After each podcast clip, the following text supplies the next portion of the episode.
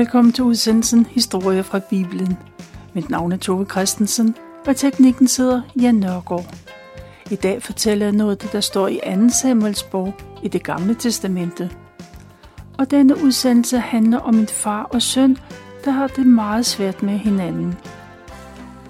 Kong David er kendt for sit tætte forhold til Gud. Mange af hans salmer kan man læse i Salmernes bog i det gamle testamente. Salmerne vidner om et langt liv med Gud, både i højtidsstunder og i svære perioder. David beder til Gud, når livet er svært og det går ondt. Ofte spørger han Gud til råds, når han skal træffe vigtige beslutninger. Men han søger også Gud i de gode dage, hvor alt er lyst og godt. Gud er med David, og hans liv bliver rigt velsignet, både åndeligt, men også materielt.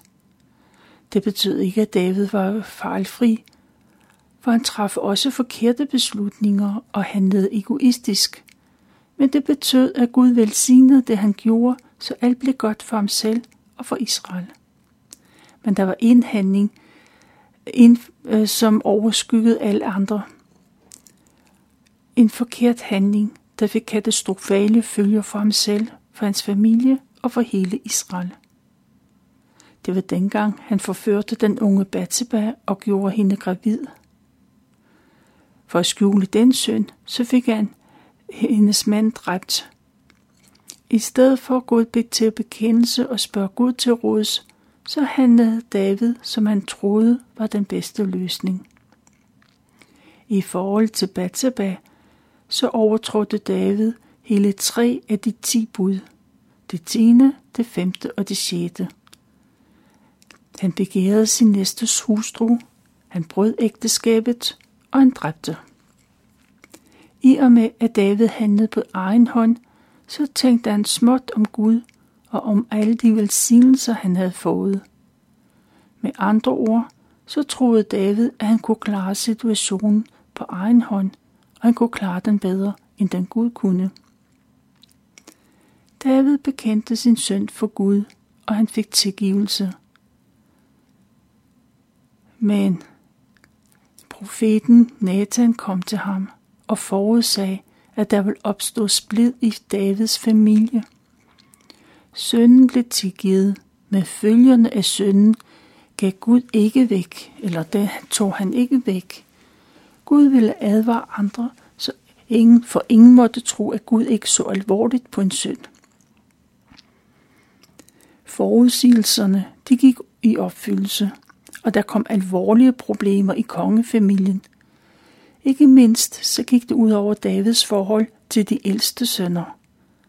Problemerne blev så alvorlige og omfattende, at de ikke kunne holdes inden for familien. Rodet i familielivet blev almindeligt kendt, og det blev værre og værre. Kong Davids familie lever på mange måder et privilegeret liv, men inden for familiens rammer er der problemer. Det begyndte med, at Davids ældste søn Amnon, han voldtager sin halvsøster Tamar. Hun er dybt ulykkelig, for hendes liv er ødelagt for altid. Men David får dysset sagen ned, og livet fortsætter, som om intet er hændt. Livet fortsætter for storebror, men ikke for den unge pige. Tamar flytter ind hos sin bror Absalom. Han er fårehyrde, og han bor uden for Jerusalem. Hun lever et stille liv med kvinderne i familien. Og Absalom, han ser hendes, hans søster syne hen, men halvbroren, han går glad og frimodigt rundt og lever som en prins. Absalom vil gøre alt for sin søster, men det bliver værre og værre. Så en dag beslutter han, at han vil slå Amnon ihjel. Han inviterer familien til fest, og da festen er godt i gang, så bliver Amnon stukket ned, dræbt. Selvom Absalom ikke har ført kniven, så er alle klar over, at det er ham, der står bag. Og samme dag, så forlader Absalom sin kone og deres fire børn. Han pakker de vigtigste ting sammen og flygter til udlandet. Han søger til flugt hos sin morfar, kong Talmai. Der går ikke lang tid, før kong David hører om tragedien, og han er i dybt sorg, for han har jo mistet to sønner på én gang. Den ene er død, den anden er på flugt.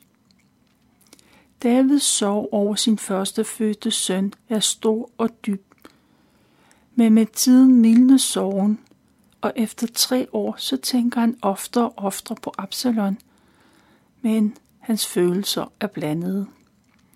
På den ene side så holder David meget af Absalom, og på den anden side så dræbte han jo sin bror. Davids førstefødte søn vil altid betyde noget særligt for ham. Han er død, men Absalom lever. Davids fætter og hærchef Joab, han har en anelse om, hvor meget David længes efter sønnen Absalom. Han vil gerne hjælpe, men han er ikke sikker på, at David vil høre på hans råd. Så må han finde på noget andet. Han sender bud efter en kvinde, der er kendt for sin visdom. Han giver kvinden besked på, at hun skal tage sørgedragt på og forsømme sit udseende. Hun skal ligne en, der i lang tid har sørget over en afdød slægtning. Så skal hun gå til kongen, og så skal hun sige det, de nu aftaler. Kvinden tager sin sørgedragt på og kommer til Jerusalem, og hun går op til kongens palads. Der får den sørgende kvinde lov til at træde frem for kongen. Hun bøjer sig under dagen og siger, "Herre konge, hjælp mig." Og kongen spørger, hvad der er galt, og kvinden fortæller, at hun er enke, og hun er afhængig af sine to sønner. Men en dag, så var de to unge mænd alene ude på marken, og så begyndte de at slås. Den ene slog den anden ihjel. Og nu er kvinden, hun vil gerne høre kongens råd, for hendes mands familie kræver, at hun skal udlevere den overlevende søn.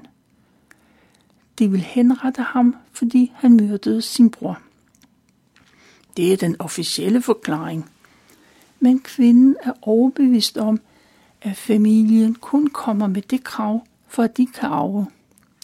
Hvis begge hendes sønner er døde, så er det dem selv, der får hendes afdøde mands arv, eller, hendes for, eller mandens formue, for kvinder har ingen arveret. Skal familien virkelig have lov til at henrette hendes eneste søn? Kong David hører på enken, og han får medlidenhed med hende. Overlad den sag til mig, siger han, så skal jeg nok sørge for, at ingen rører hendes dreng. Og hvis familien generer hende, så skal hun bare sende dem op til ham. Den kloge kvinde fortsætter og siger, hvis du, konge, sværger ved Guds navn, at ingen får lov til at hævne drabet og, give min søn, og gøre min søn fortræd. Det sværger jeg på, siger kongen. Ingen skal kunne krumme et hår på hans hoved. Og kvinden siger, kong David, hvorfor viser du ikke samme velvilje over for din egen familie, som du gør over for min? Igennem den beslutning, du har truffet, så har du dømt dig selv. Du går jo med tanker om at slå din egen søn ihjel, men livet er jo som vandet, der hældes ud og synker ned i jorden. Ingen kan samle det op, og ingen kan vende tilbage fra døden. Kong David hører på kvinden, og så får han en mistanke om, at fætter Joab, han har en finger med i spillet. Og kvinden må tilstå. Joab vil gerne have, at kongen ser sin egen situation i et nyt lys. Og kvinden går sin vej, og David sender bud efter Joab. Han skal tage afsted med det samme, og så skal han hente Absalom hjem. Og Absalom kommer, og han flytter ind i sit gamle hus på paladsets område sammen med sin familie. Men det er ikke en lykkelig genforening mellem far og søn, for David nægter at se Absalom. Tiden går, og Absalom har været hjemme i to år. I al den tid har Absalom ikke talt med sin far.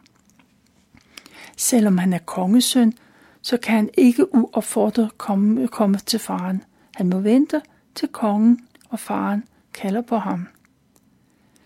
Absalom venter i spænding, for han vil gerne forsones med far.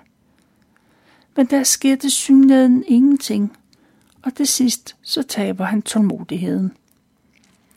Absalom giver Joab ordre til, at han skal komme. Det er ham, der fik ham tilbage, og nu har han også et medansvar for, at far og søn bliver forsonet. Men Joab, han kommer ikke, og så går Absalom drastisk til værsk. Han får sin tjener til at stikke ild på Joabs marker, og nu kommer Joab. Han går med til at tale hans sag hos kong David. Og det gør udslaget. Det betyder, at Absalom mødes med sin far. De bøjer sig ærbødigt, og far omfavner sin søn. På den måde så bliver de forenede.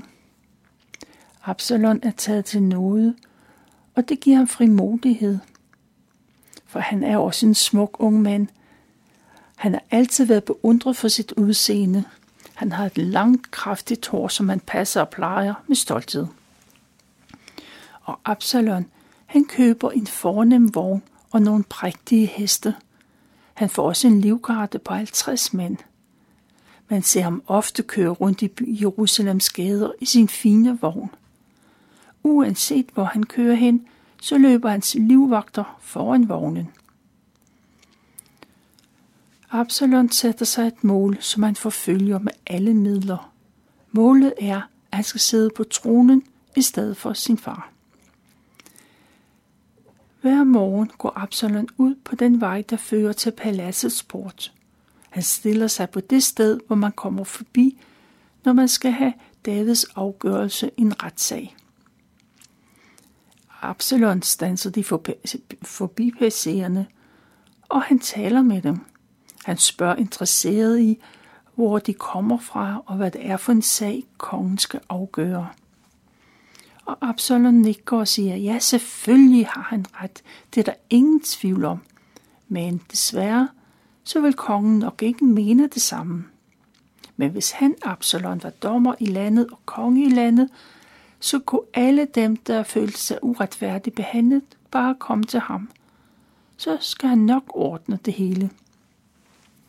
Mange er glade for Absaloms forståelse, og nogen viser deres underdanige respekt ved at kaste sig til jorden.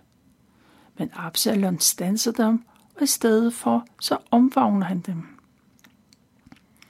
På den måde vinder Absalom mange menneskers tillid, og på samme tid så så han mistillid til kongen. Og sådan går der fire år. Kong David, han ved helt sikkert, hvad der foregår lige uden for paladsets mur. Det plejer han at gøre. Men han siger ingenting, og han forbyder heller ikke sin søn at handle, som han gør. Lidt efter vinder Absalom øh, israelitternes hjerte. Det går lidt efter lidt, og han får opbygget et netværk af taknemmelige ledere. De begynder at tro, at Absalom vil være en god og retfærdig konge, meget bedre end hans far er. En dag går Absalom til kong David og spørger om tilladelse til at rejse til Hebron for at ofre til Gud der. Han fortæller, at det er et gammelt løfte, han har givet Gud. Den bøn kan David ikke sige nej til, og så begynder Absalom at planlægge turen til Hebron. I al hemmelighed sender han invitation til Israels stammeledere. De skal komme til hans offerfest.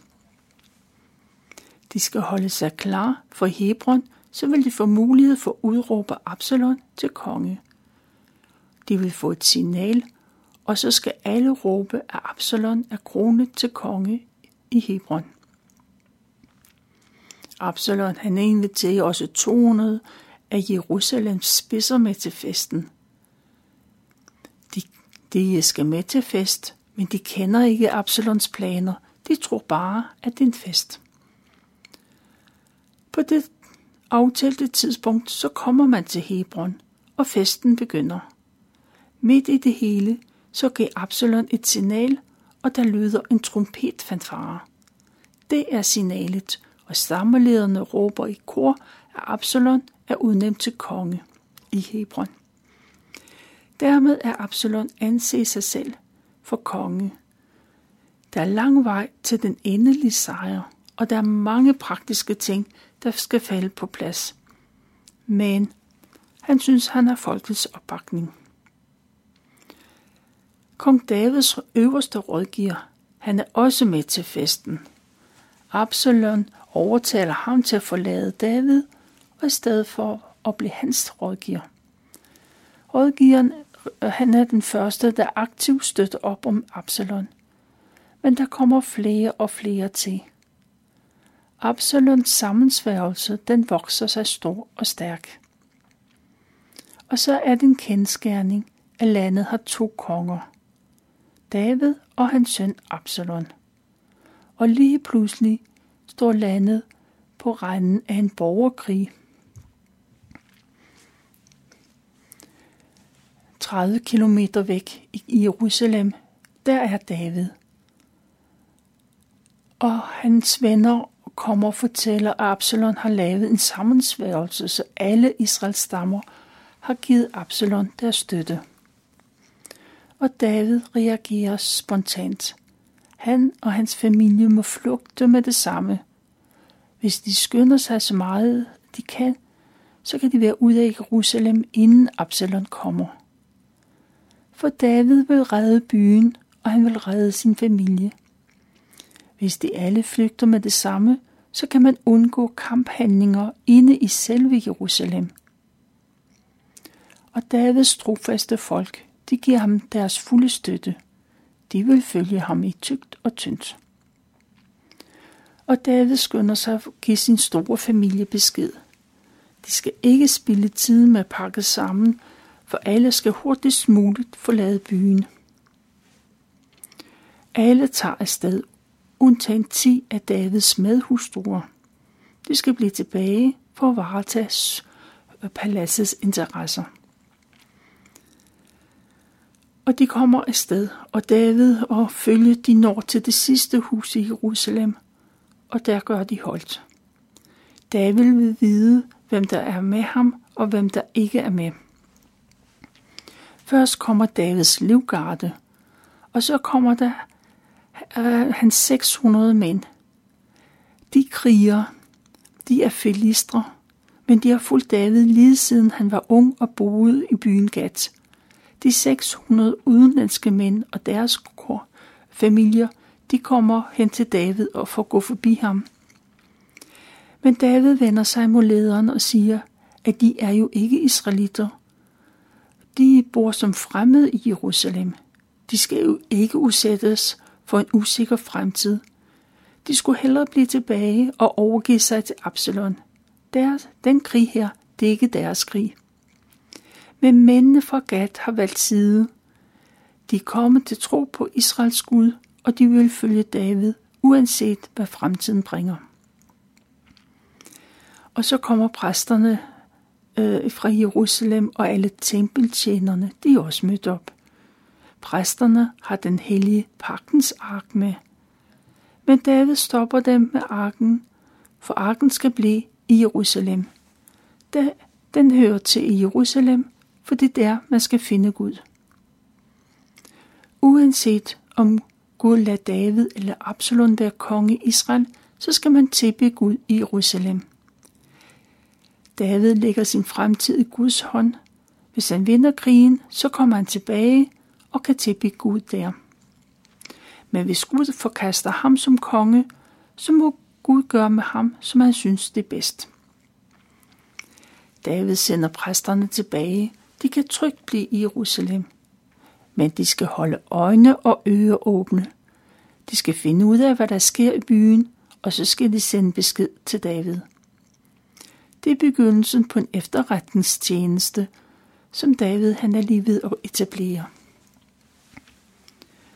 David og hans følge, de krydser Kidronbækken, og så er de ikke længere i Jerusalem, men på vej ud i ørkenen, og de går mod Jeriko og Jordanfloden.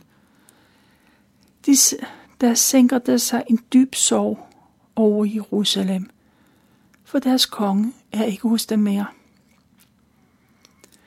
I første omgang er Davids plan, at det skal nå til vadested ved Jordanfloden. Der vil han vente på at høre nyt fra præsterne. David og hans følge går op ad Oliebjerget.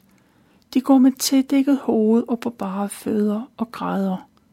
Det er med stor sorg, at de bliver nødt til at forlade den hellige by. Efterhånden som dagen går, så hører David flere og flere detaljer om kuppet. På et tidspunkt hører han, at hans rådgiver har forladt ham og har sluttet sig til Absalom. Og det bliver for meget. David beder Gud om, at rådgiveren må give Absalom dårlige råd.